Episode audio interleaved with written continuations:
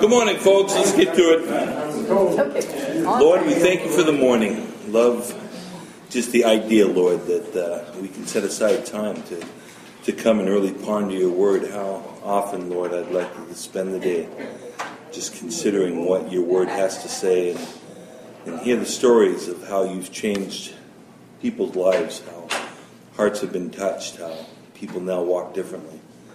It's good to see your goodness in the world, Lord, because we live in a world that's so easy to see only the bad. And yet, Lord, you allow all this to exist for a purpose. And the purpose is, first and foremost, to demonstrate to us what love is. We struggle this summer, Lord, and even just our preaching and, and saying to the world what love is. We want so badly to get that message across, and yet, Lord, you've been shouting it from rooftop to rooftop throughout all the heavens. You've demonstrated it so perfectly in your Son, and yet we live in a world that would just as soon not look. Help us to not be that way, Lord. Help us to turn and see what is real, to have hearts that are of flesh, that will feel and, and know pain, and yet, Lord, can feel the, the joy of what real love is. Help us not to delude ourselves and harden our hearts and have those hearts of stone or hearts that are just deluded through culture and drugs and everything else, Father. Help us to, to stay alive. And yet, when we feel the pain, help us to find the comfort in you. Help us to find you now in the scriptures as we read. In Jesus' name. Amen. Amen.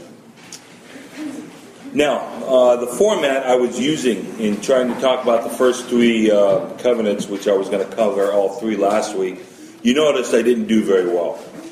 Uh, I'm getting bogged down in the minutiae of it, and the idea of this was to try and give you an overview of the covenants. And for all the uh, folks who didn't get the handout last week dealing with the Noahic or the Abrahamic or the Mosaic covenant, I do have those handouts, but I changed the format, and that's what you have in front of you now. Is in that format where you have the arrow, the idea of watching the, the flow of the covenants, how they work, realize that one builds on another on another. One of the basis of our faith is the idea that God's revelation has been progressive and has a purpose. There are many who would tell you that, oh, God tried something, it didn't work, so God had to try something new, and that didn't work. And so he came up with another plan and this and that. Well, I've never quite understood how your concept of God can be that he makes so many mistakes. Or that he does not know what is going to happen. He's never caught by surprise, folks. And yet, in that, he puts us in an environment, in a world in which you still have the ability to choose. Now, I don't know about you, but anybody who's ever, you know, desired to be a Frankenstein or or design their own software to be able to do anything and anywhere and on and on and on. You know, there's a lot of things you can design, but how do you design a world that is is is uh, perfectly sustaining in keeping itself and yet is built around the idea that it will glorify you, and yet your chief crown of creation, man, has the ability to just act any way he wants. How does that work? When, when the chief attribute of you as an existing being is love, why would you create folks who can take such a beautiful concept and completely corrupt it and define love as nothing more than self gratification, a matter of just satisfying one's being, which in essence is the exact opposite of what love is. So, with that, we chose to look at the covenants. And in the covenants, we stuck to what is biblically defined that way. We did not go into the concept of covenant that is, is laid on the church. And in that handout, we discussed um, the handout with the arrows. You'll notice on the first page, I list the covenants, and they're all collapsing in. one is defined by the other one. Now we have to start with creation, even though creation isn't a covenant. But it's real hard to have a covenant over something which is dealing with something material, something very tangible, without creation to begin with, right? So I threw creation in there. Now last week we dealt with the Noahic covenant, which you'll notice is. Uh, I should get it out so I can refer to the colors, huh? Which is. I thought I lost my hand there. Hang on, hang on, hang on. Which is there in the gray. And in the gray, what we noticed last week about the uh, covenant made with Noah is that it is a universal covenant in which God puts all the pressure on himself. Even down to the, si- uh, the fact that the sign given was not for man, it was for God's re- uh, reminding, as if he needs it. But when you realize when God takes upon himself such attributes, such as um, whenever God talks about, you know, the strength of his arm or anything that's anthropomorphic, anything that, you know, would describe what we as men would do, there's a purpose behind it. So why would God put himself in such a position as to lay a covenant that he is the only one responsible for? Look at Tim's on it, you know? I love it. With that, we then move to the Abrahamic covenant. And the Abrahamic covenant, last week when we first talked about it, what I have listed here, that from one man will come a nation unto God, and it will be blessing a blessing to all others. I, I really simplified it. Now, last week I gave you a challenge, and if you look at the bottom of that first page, you know the top part I kind of give a description, lower part I give the scriptures in the green there for the Abrahamic covenant, we had looked at chapter 12, which is where the promise is first given. The idea that, you know, you're going to leave Ur of the Chaldees and all this, and we're going to give you, uh, we are. God's going to give you land, seed, blessing. But then we went to Genesis 15 and 17. We really didn't get much to 17. And the reason why those two are in bold is in the green there, where you have chapter 12, 18, and 22, those do not specifically lay out the covenant, but a lot of the blessings or the promises that went along with it that help define it. But it is literally in chapter 15 and chapter 17. Now, I gave you a challenge last week.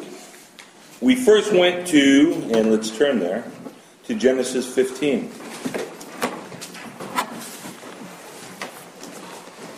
Now, you don't have to be much of a scholar of the New Testament to know that the promise given to Abraham is quite essential in New Testament theology.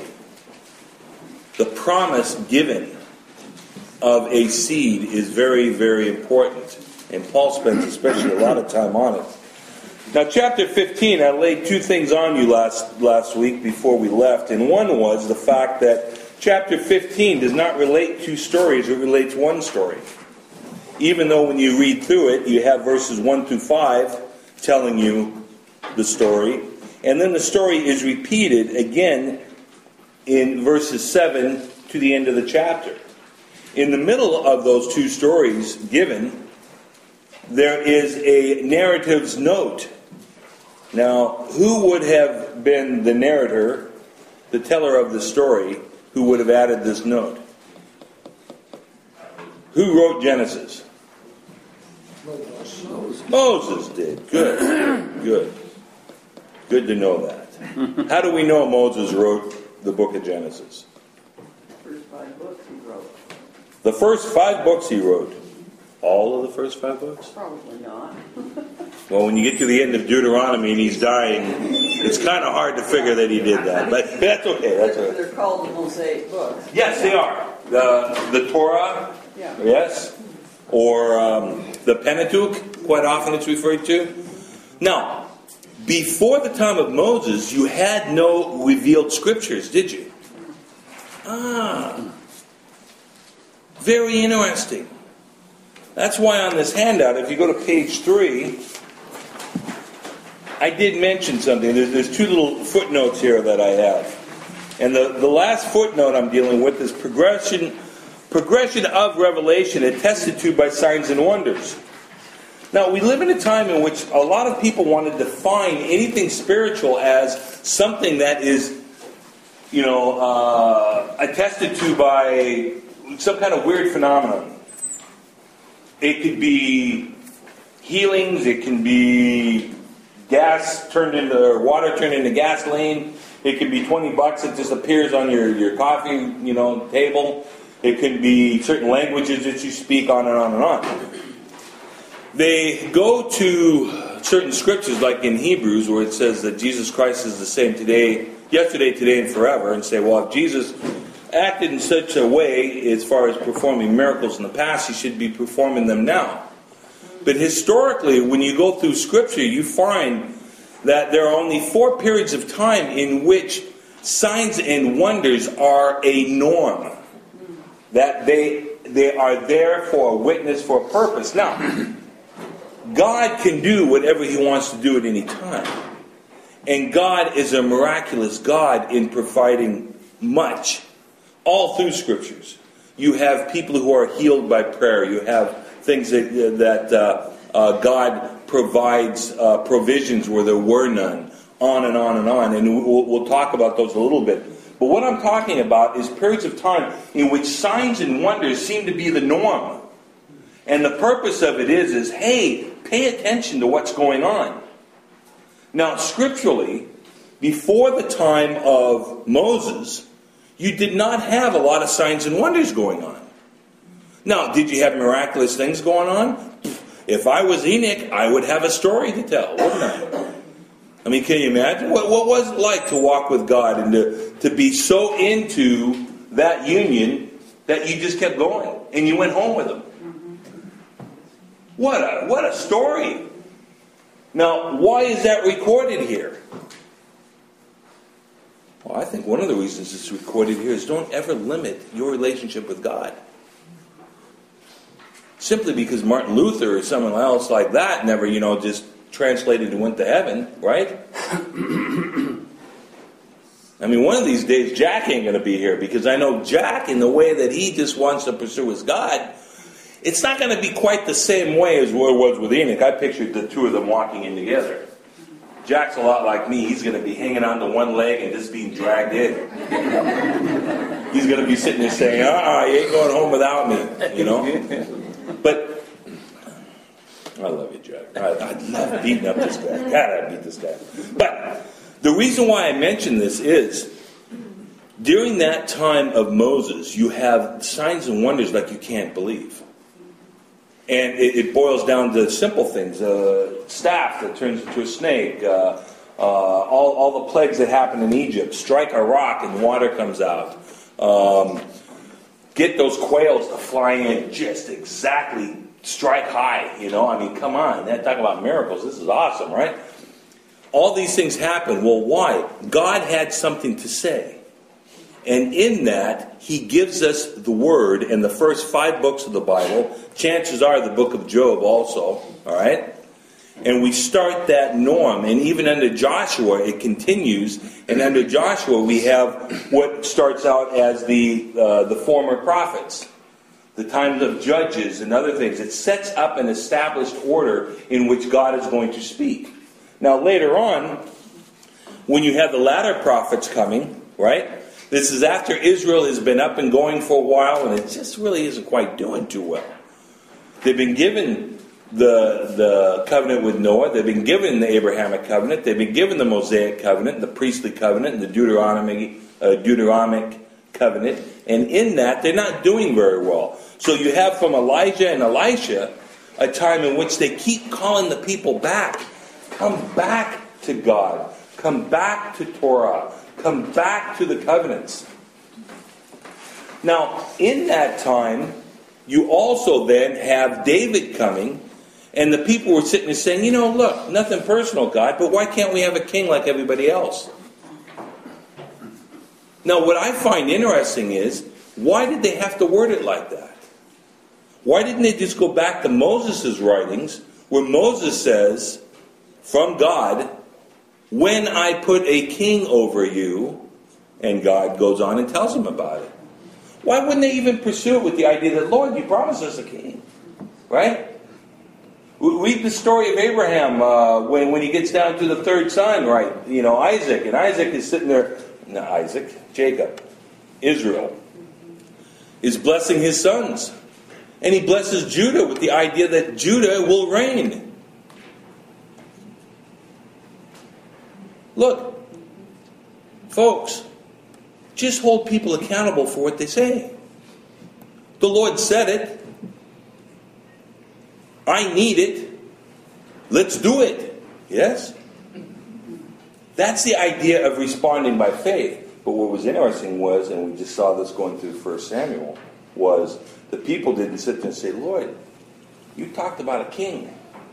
I'm thinking right now might be a good time. What do you say, Lord? What do you say? Can, can uh, we pray about this? Can we, can we talk about this? Can we pursue this? But no, their goal was look, I want a king like the other nations. Well, what's the difference between the two? I think Dave Brown's been nailing it. God's purpose for a king is to protect and serve, to be out in front of the people, to lead the people. The world's view of a king is who can I get to do my bidding? Who can I get to pay my bills? How many dupes can I get out there to die for my cause? That's the difference between the two. And that's a huge difference. Now, the other thing that's interesting when you deal with um, uh, the idea of the king is the idea that God wanted us to have to wait for one. Well, why? What are we waiting for? When we go into these covenants, you find that there is a near application in which God is giving us a pledge as to his promise working out, but it ultimately rests on him to complete things ultimately. A lot of times when we look through Scripture and we look at these um, uh, promises given, uh, I, I, like the analogy that's been given the fact that you can have a, promise given in which you have a near application given. Uh, good example is um, uh, the idea of a redeemer or an anointed one coming. Take when uh, Cyrus in uh, Babylon. Here I've got a guy, not even a Jew, not even a believer, but he's God's Messiah, going to rescue Israel. And he's defined as God's Messiah. And it's like, Lord, uh, wait a minute, can I talk to you a minute? You know, he's not a Jew. He's not related to David. He doesn't even believe in you.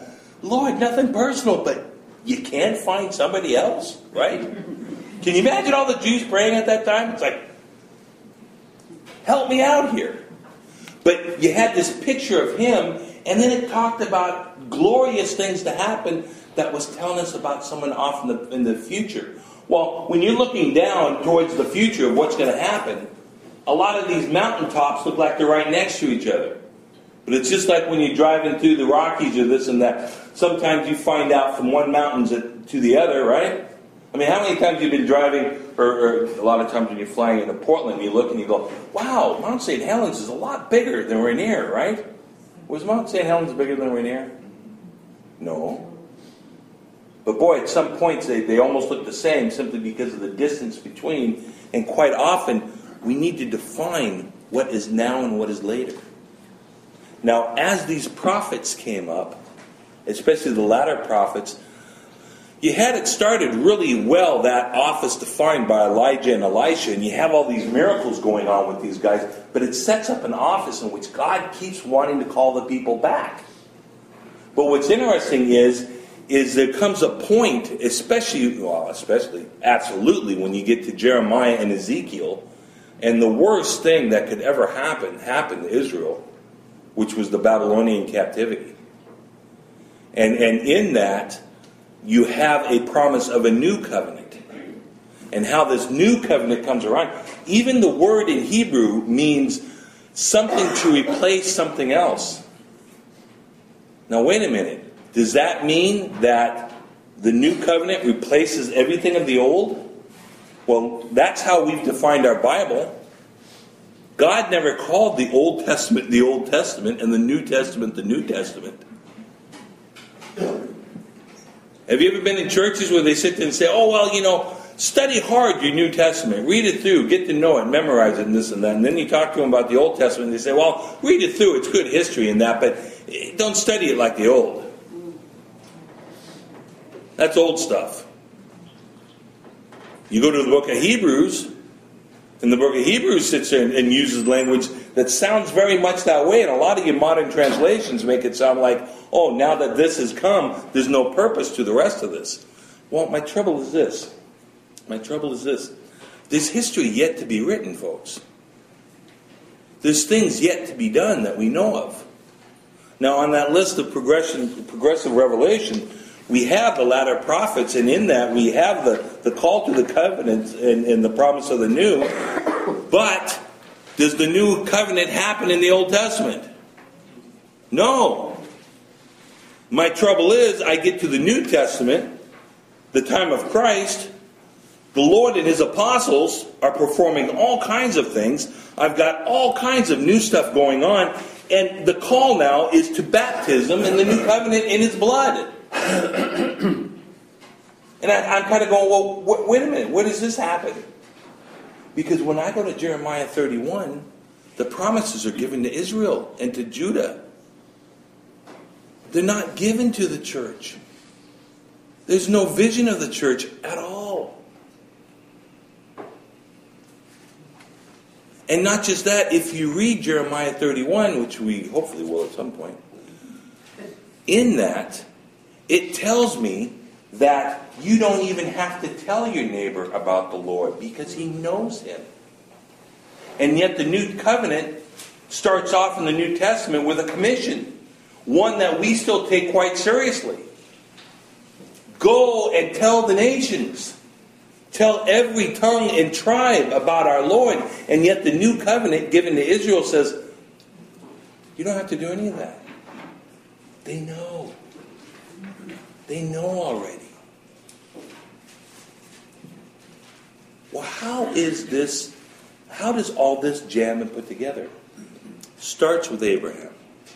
Starts with Genesis 15. Verses 1 to 7 give you, or 1 to 5 in Genesis 15, gives you a very simple story in which God says, I'm going to make a covenant with you.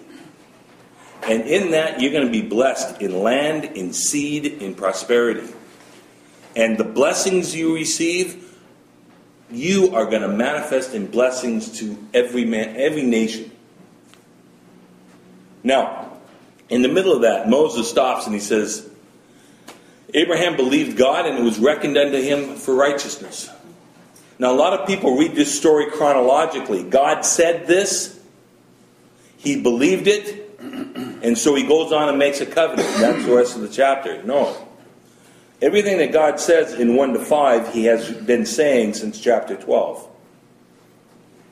What we're saying is we're tying the promises into a covenant in which, again, why does God need to make a covenant with man? A covenant is an agreement between two.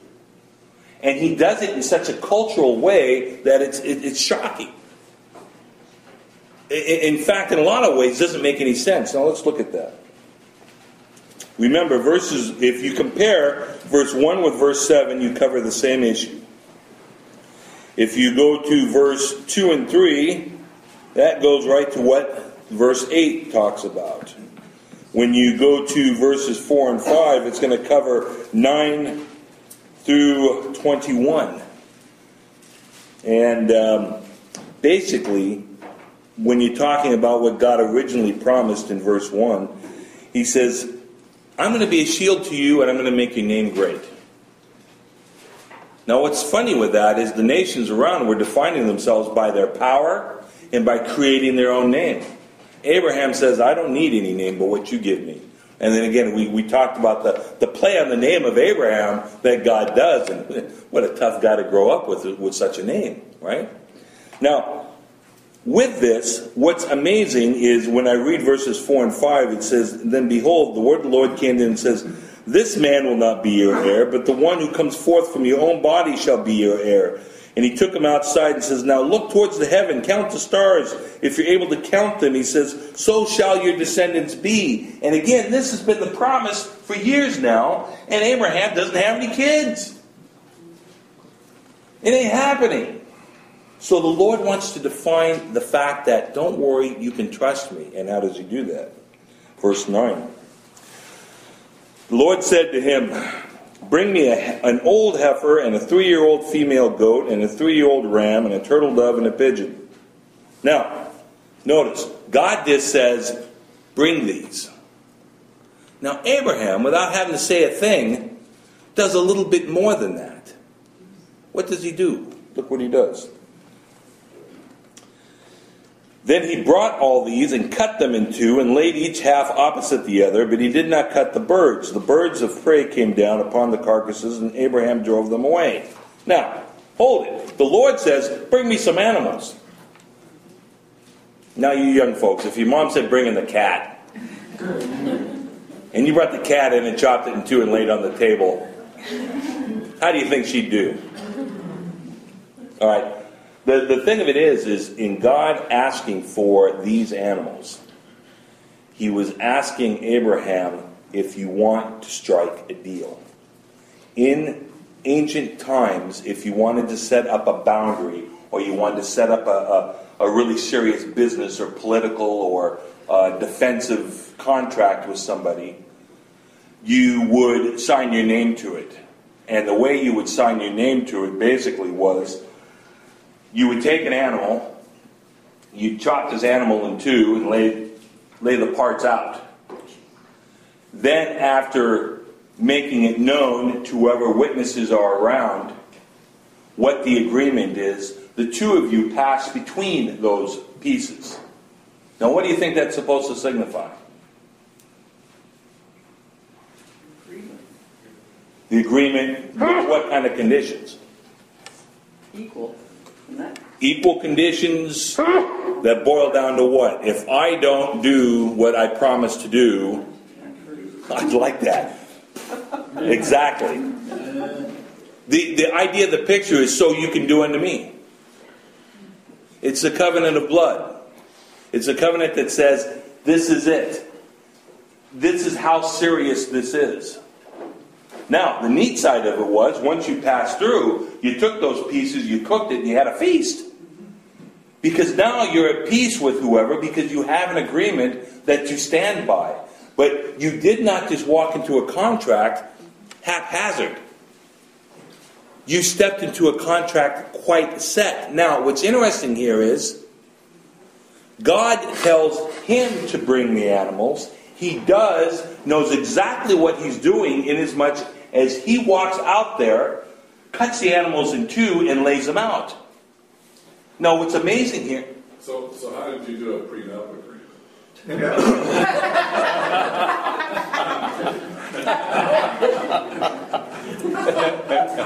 you want my opinion? None of you report this to the pastor. I think you take the bull and you simply cut the nuts off and put that on this side.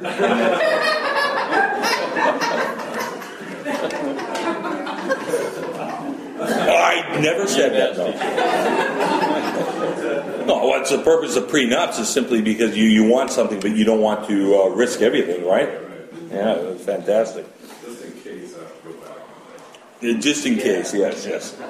So, what, what's interesting is that if you want an example of how Abraham acted by faith, he is willing to go into a contract with God in which he still doesn't know what the terms are, but he is stating, whatever God's terms are, I'm willing to put my life on my line, on the line. What kind of faith is that?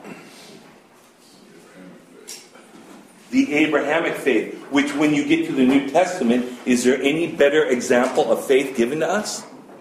But I love these people who sit there and say, well, Abraham just believed that God was going to give him kids, and that's all it took to get him saved. Is that all? Abraham was willing to agree to whatever God's terms were, with the idea that, Lord, if I don't keep it, you can kill me. I deserve it. Now, that puts a different spin on the Abrahamic faith, doesn't it? But you want something even more as far as a good twist in the story. Read what happens. It says in verse 12 Now, when the sun was going down, a deep sleep fell upon Abram, and behold, terror and great darkness fell upon him. God puts him to sleep. But how restful of a sleep?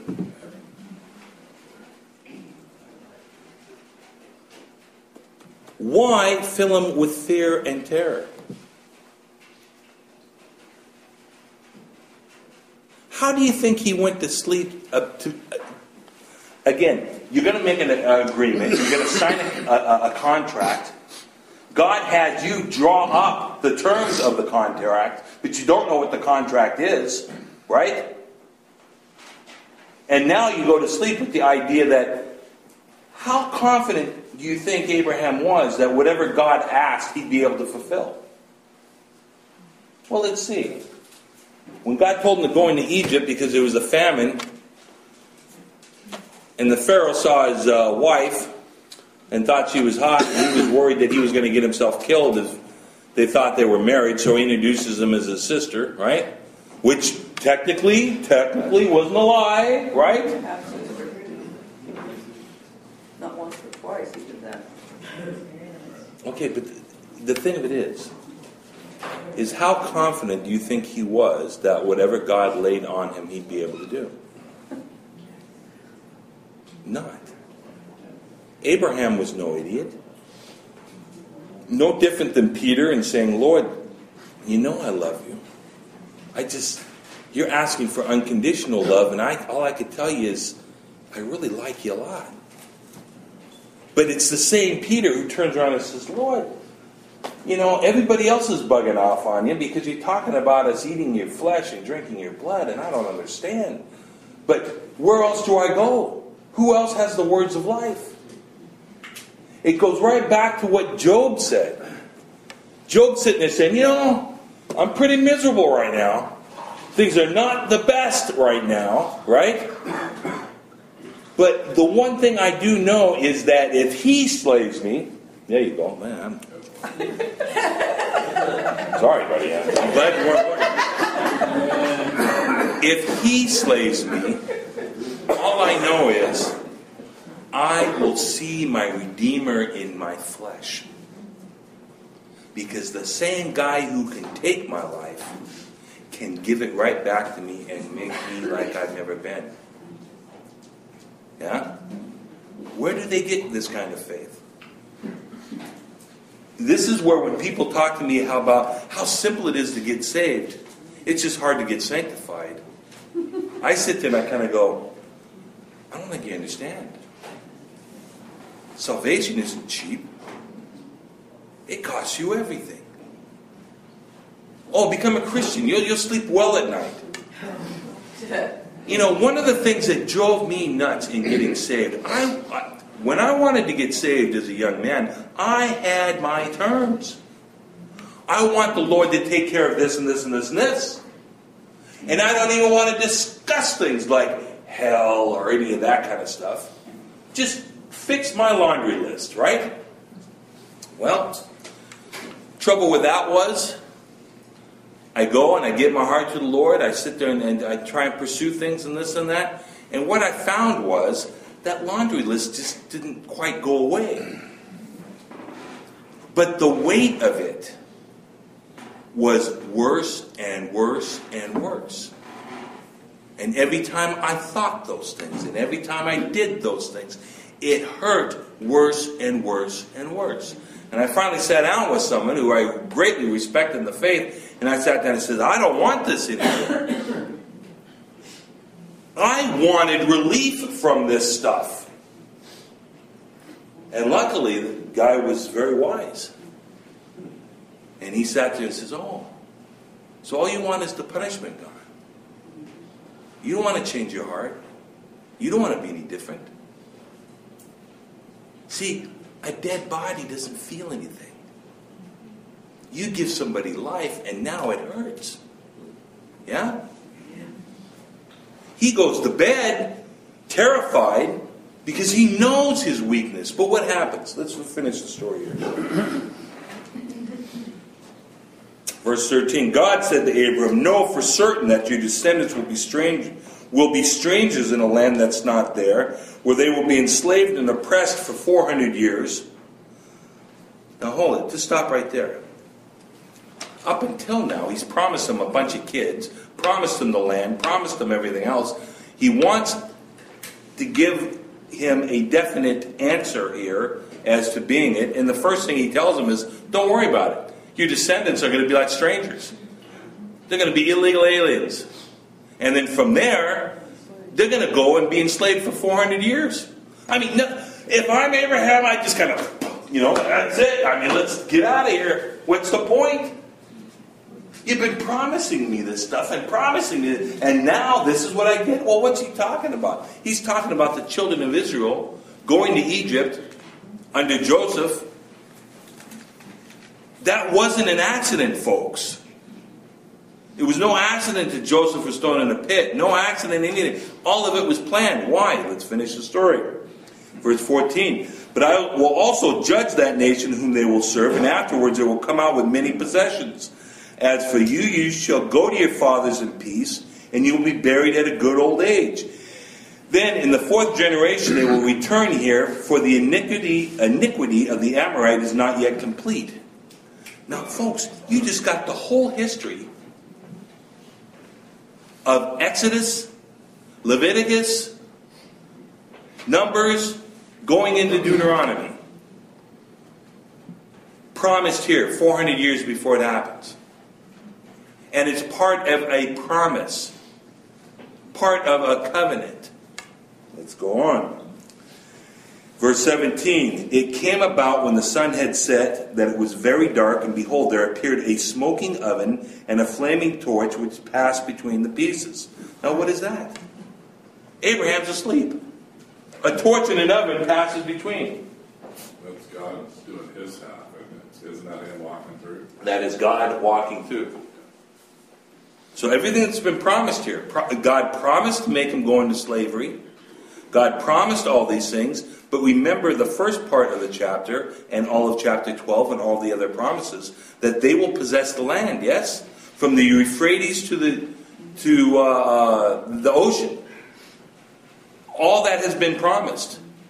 And that that promise will not stop. It will be eternal as long as the sun rises and the sun sets. The terminology is very, very clear. Now, with all that, what's the idea of it being an oven and a torch? Well, remember the second half of what I told you these meetings were normally about? Someone's got to cook that meat, right?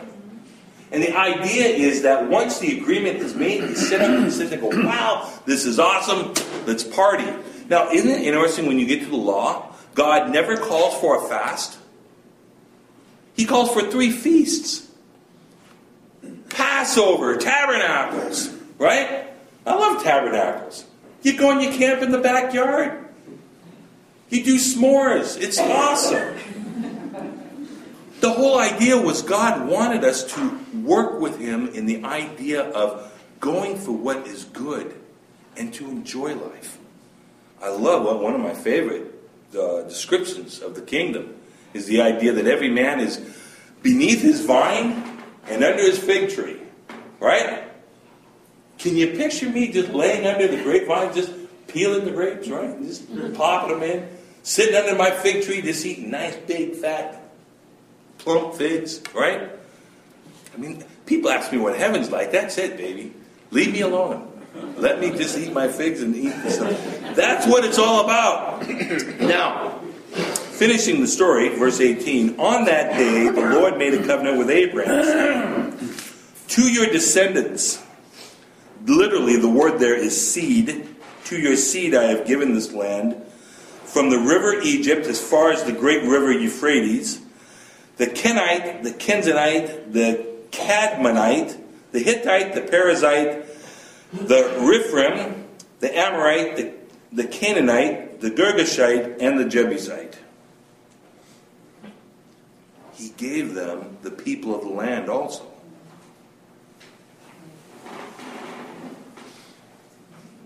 Was that for slaves? It's not defined. See, instantly, instantly, uh, be honest with me. How many of you people thought instantly what we're talking about there is slavery? Oh, come on. None of you thought that?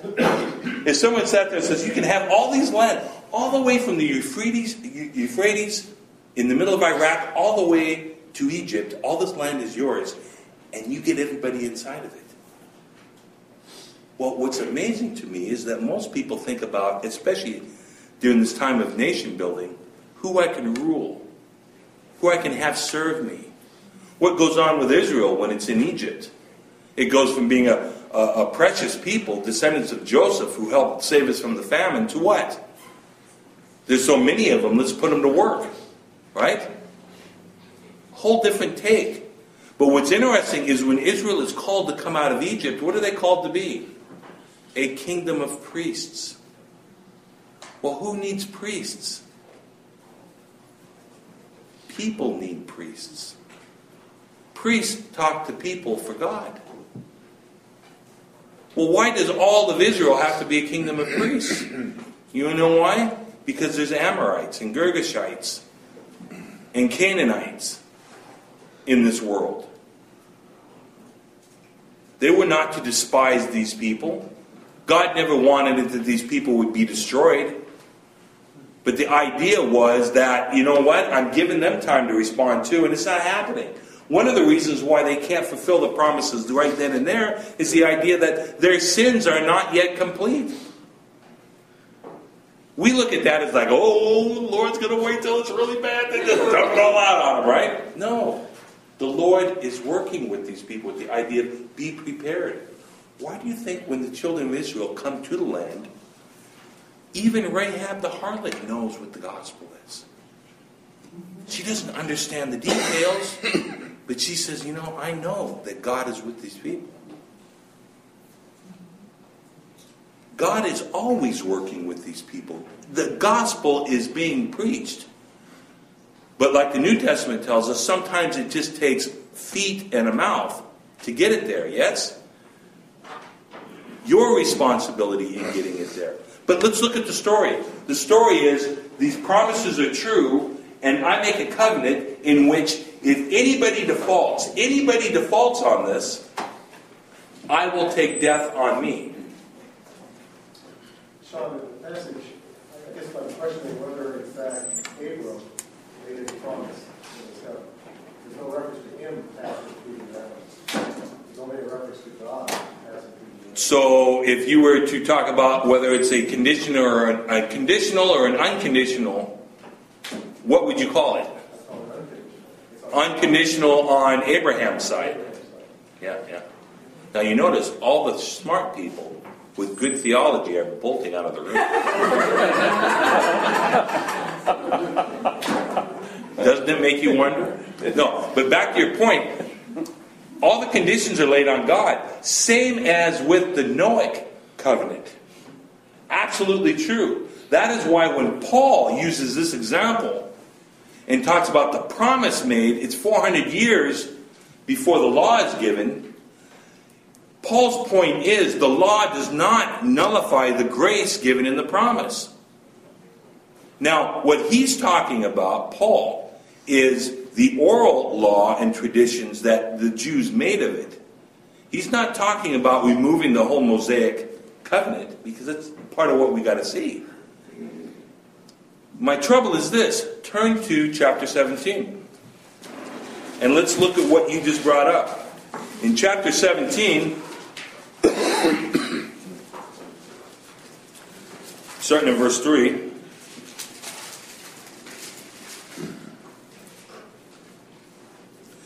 Abram fell on his face, and God talked with him, saying, As for me, behold, my covenant is with you. You will be a father of a multitude of nations. No longer shall your name be exalted father or father of many. I will name you father of a multitude. For I will make you the father of a multitude of nations. I will make you exceedingly fruitful. I will make nations of you. Kings will come forth from you. Now, this is nothing new. This is all the same covenant, yeah? But it goes on. God states his side. I will establish my covenant between me and you and, and your descendants after you uh, throughout your, their generations for an everlasting covenant to be God to you and to your descendants after you. I will give to you and your descendants after you the land which you are sojourning in, all the land of Canaan, for an everlasting possession. I will be their God. God further said to Abraham, Now, as for you, oh, now this is where it gets good. Now, this is interesting. This is a term that comes up after the agreement. How binding is this term on the promise? Well, let's read what the term is. Let's read what the term is. And you tell me God doesn't have a sense of humor. Oh. Now, as for you, you shall keep my covenant, and you and your descendants after you throughout their generations. This is my covenant which you shall keep between me and you and your descendants after you. Every male among you shall be circumcised. Hold it. Me, uh, me uh, now, realize this is the father of the whole Jewish nation, so it's not improper for me to sit there and say, What? You want what? The terms are set, Lord. You didn't mention nothing about this, right? But he goes on, he goes on. Not just him. And you shall be circumcised in your flesh, uh, the flesh of your foreskin, and it shall be a sign of the covenant between me and you. Every male who is among you, eight days old, shall be circumcised throughout your generations. A servant who is born in your house, and it goes on, it says a foreigner. Anybody who wishes to identify with you or be part of you will also be part of this. And then he goes on, uh, verse 14. But an uncircumcised male who is not circumcised in the flesh of his foreskin, that person shall be cut off from his people, and he has broken my covenant. Oh, Lord. Lyle. Conditional or unconditional? Now, here's an honest man, but that's not what I asked you. Conditional or unconditional? I'd say it's still unconditional. What aspect of it's unconditional? Well, the aspect that uh, he, his, his offspring will be limitless and will be blessed the whole element. Contingent on Abraham and his descendants following these. He's as smart as he looks, folks. The whole point is, is the covenant itself is unconditional.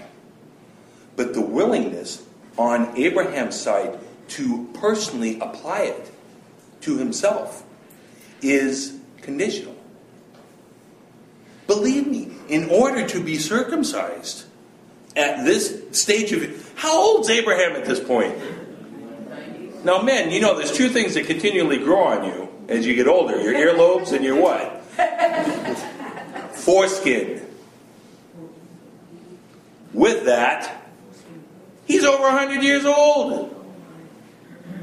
I would have sat there and says, okay, the eight year olds, go ahead, right?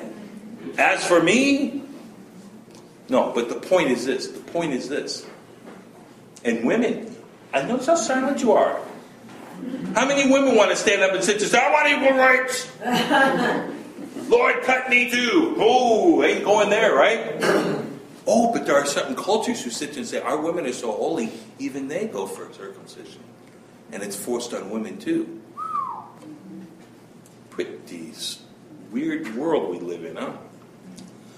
The whole point of this is this is an act of faith in which God is saying, and, and picture this. He just changed his, his name that he's been having to live with for 70 something years from father of many with no kids to father of a multitude with still no kids. Other, well, Isaac's around, right? Or not Isaac, Ishmael, right? But, but with that, he's going to be the father of many. He says, I'm going to make you the father of many. And it goes all into the story about how, you know, Abraham laughs and Sarah laughs and all this stuff because, like, dude, nothing personal, Lord, but we're kind of old. Can you get fresh fruit from a shriveled up what? Right? Kind of a thing. And it, it's comical. So the Lord says, No, I'm going to keep the promise. Trim that thing. Trim that thing. The whole thing makes you kind of go, Lord, what are you talking about? Ah. But if you go further into the laws, and especially when you get to Deuteronomy, what is it, chapter 10, where Moses wants the people to understand the heart of the law, he says, circumcise your heart to the Lord. Learn to curb yourself. Okay, so what, what is that? I mean, now we're getting into some good stuff. Sorry. so, what what is circumcision of the heart? And he's not cutting it off. What what is it? Okay, first and foremost, first and foremost, understand, define what the heart is. See, in the ancients, especially when you're dealing with the Old Testament, emotions were not felt in your heart. They were in your gut. Quite often it sits in, in fact, I love that part in, um, I don't love it, but I, I find it comical. In the um, um, Song of Solomon, right? When it says that uh, the bridegroom is waiting for the bride to enter the bridal chamber, and it says that she enters in. Well, a modern interpretation would say that his heart leaped, right? Because that is what we would refer to that as. But in the Hebrew, do you know what it literally says? His bowels moved. well, when you read this in the original language and you don't understand how language works, you kind of sit there and go, dude, did you just blow it or what? right? this is the last place you want to, you know. but in the Hebrew, your emotions are felt in your gut. When you came across a child just killed, where do you feel it? It just tears you up, right? I don't know if you've ever had to work through tragedies, but to have to sit there and work through something, and especially when you talk to you know about firefighters and stuff that they've dealt with, the idea that these guys will go in and do whatever has to be. Um, Charlie Campbell, you know, I was out where uh, he was on call, and it was out in front of my house, and was not a pretty sight, and this and that. And I, you know, after we they got everybody cleaned up and that, I'm over in the bushes, I'm losing my lunch, and I come back and I talk to Charlie. I said, "Man, how do you do it?" And he says, "You know, you learn to deal with it." He says, "But, you know, it'll stay with him for a week." Longer, a lifetime. Ah, my my daughter, the nurse. Yeah. Oh my gosh. Our daughter. I used to always try and gross out my kids, you know, with bad jokes, and it's like, once they become nurses, mm-hmm. All deals are off. I don't want to hear it. You nurses, I'm telling you, oh my gosh, I, I can't go there. But see, when you're talking about the heart, this is a hard thing. Because the heart was seen as the center of the man. When you get to Ephesians, and, and Paul says, you know, he's talking about all these great things. Oh, to know the inheritance you have in the saints, to know the power of what you possess as Christians in the church, to understand the works of Christ. Paul's going all into this. In the middle of going into the second chapter of Ephesians, he's so caught up in it, he has to stop and he, he starts praying. And he says, Oh, I pray that you would know the, the, the power of God, that you would understand the heart, that the eyes of your heart may be enlightened. Now, what's he talking about there? To the ancients, the mind was where you wrestled with things or you understood things, and the heart is where you put it together because the heart revealed your will, what you want to do or what you do. So the heart of it isn't, oh, oh, I feel this way. No, no, no, no. That's the other end of it. And it's not like, well, I think things should be this way. No, no, no. That's the other end of it. Paul does mention the idea that be ye transformed by the renewing of your mind, but again, he's talking to Romans at the time, who again, with their influence from the Greeks, was the idea that with our minds we can settle everything, we can know everything. You, you can discipline yourself, be good stoic, you know, Epicurean, whatever your philosophy, you can do. And we have the same thing today. If we can just be of a certain politic, if we can be of a certain economy, if we can be of a certain thing, it curbs these things. Yeah, it curbs the things you see, but what about the things you don't? What about the things you take for granted? What about the things that, uh, of cultures that you don't even understand? And you want to force these things on? Oh man, you think you're so smart and seeing it all. Well, God says the heart must be changed. And this is very interesting because this is the first time this is brought up. And the idea of circumcising your heart is cut back your will. Moses, we're told, is the most humble man ever existed. Why? Well, first of all, let's see how well he kept the law. Remember that story in Exodus about the uh, um, um, midwives, right? Saving the babies? Good, faithful women they were, this and that. Well, how faithful were they to the law? How old was Moses when he was put in the creek? Well, read it next time. Three months. When he was pulled out of the creek, they didn't know what nation he was from, did they? How well did his family keep the Abrahamic covenant?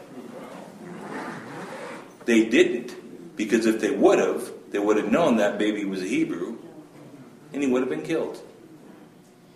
Now, later on, when Moses you know, discovers he's a Hebrew, he's raised as an Egyptian prince, he didn't have to go back, but he gave it up for what?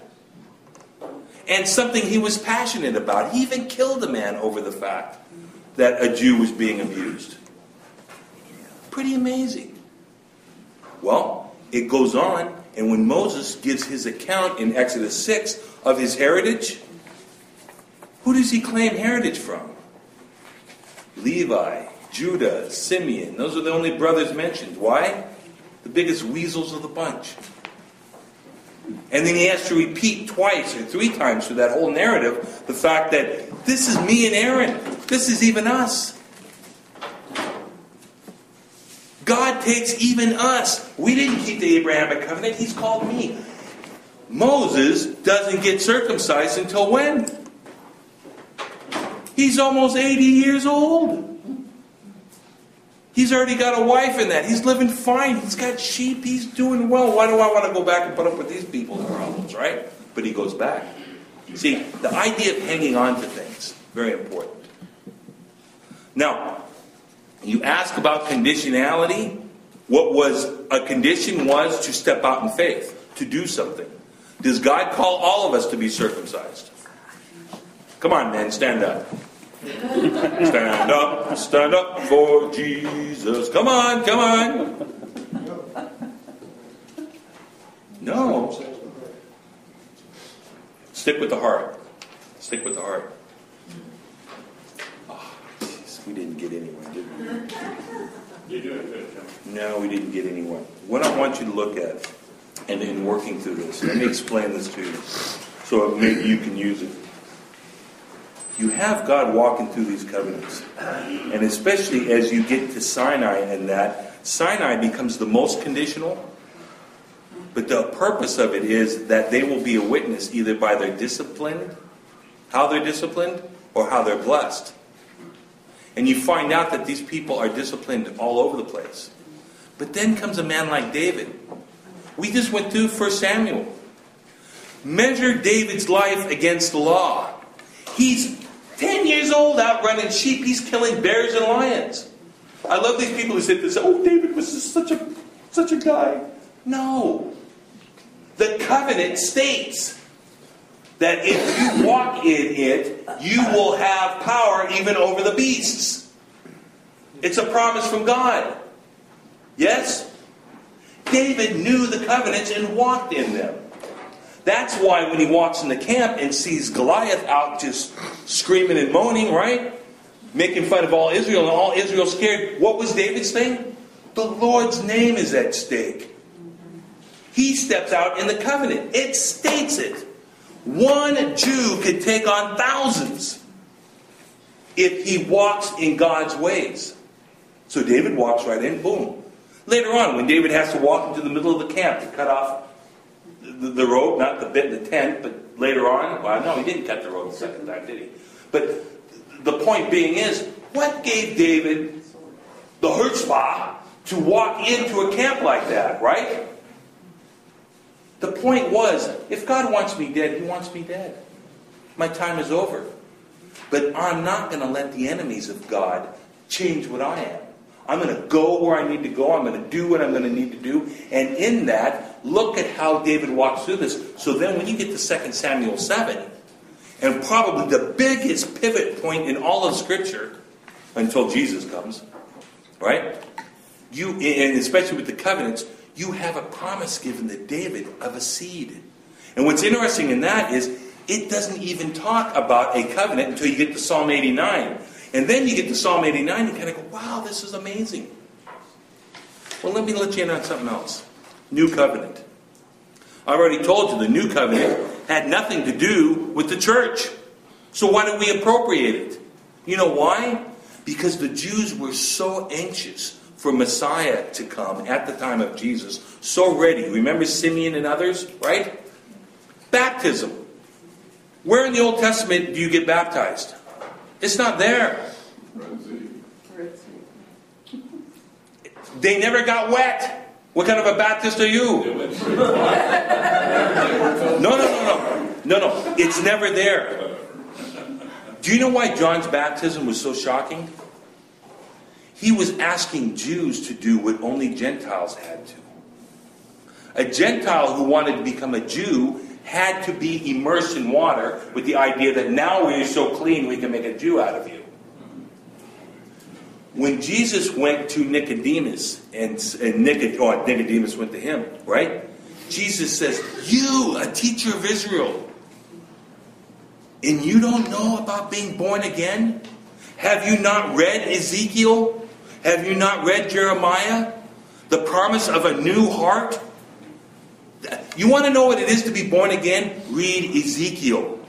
Read Jeremiah. It's a new heart, and it goes back to the idea. Psalm 51, three weeks ago. Dave was preaching it, right? Why do you think when David cries out in the middle of that psalm, Create in me a new heart, O God? It's the idea that I can't do it unless you do. And Jesus is the one who fills it all. So the covenants build and move towards it. Now, as Dave has time, he's got a few weeks coming up in which he can't teach again uh, in August and then um, uh, later in November. I want to try and cover more of these, but realize that how you handle the covenants, def- it defines your whole hermeneutic on how you read Scripture. Because if you make these things law that you keep or don't keep to get saved, your legalist ain't going to happen. If you sit here and say one cuts off and, and is no longer important, you don't know the plan of God. So, with that, any questions? A book, very good. It's not necessarily on covenant, it's on the promise plan. It talks about the idea of a single thread through Scripture by Walter Kaiser. I have extra copies. Anyone wants to borrow it, please come. You can you can take it home. But the, the point is is don't stop your pursuit of understanding the mind of God. And the covenants are a great place. Let's, go. Father, we thank you for the day. I feel like Joshua, Lord, just want the day to, to last forever, cause the sun to stop. But Lord, we're here. I pray, Lord, that you'll keep people's hearts and minds open as to grow and to know you, to seek your face, knowing that it's the sure destruction. But Father, if it's to your glory, who am I? With that, help us to just find out and, and, and find those here in the church that we can get answers from. And, and people who need encouraging, Father, help us to seek out and do that, knowing that exercising our faith and sharing Jesus Christ begins here. And then we can take it to the rest of the world. Bless the services that goes forth this morning in Jesus' name. Amen.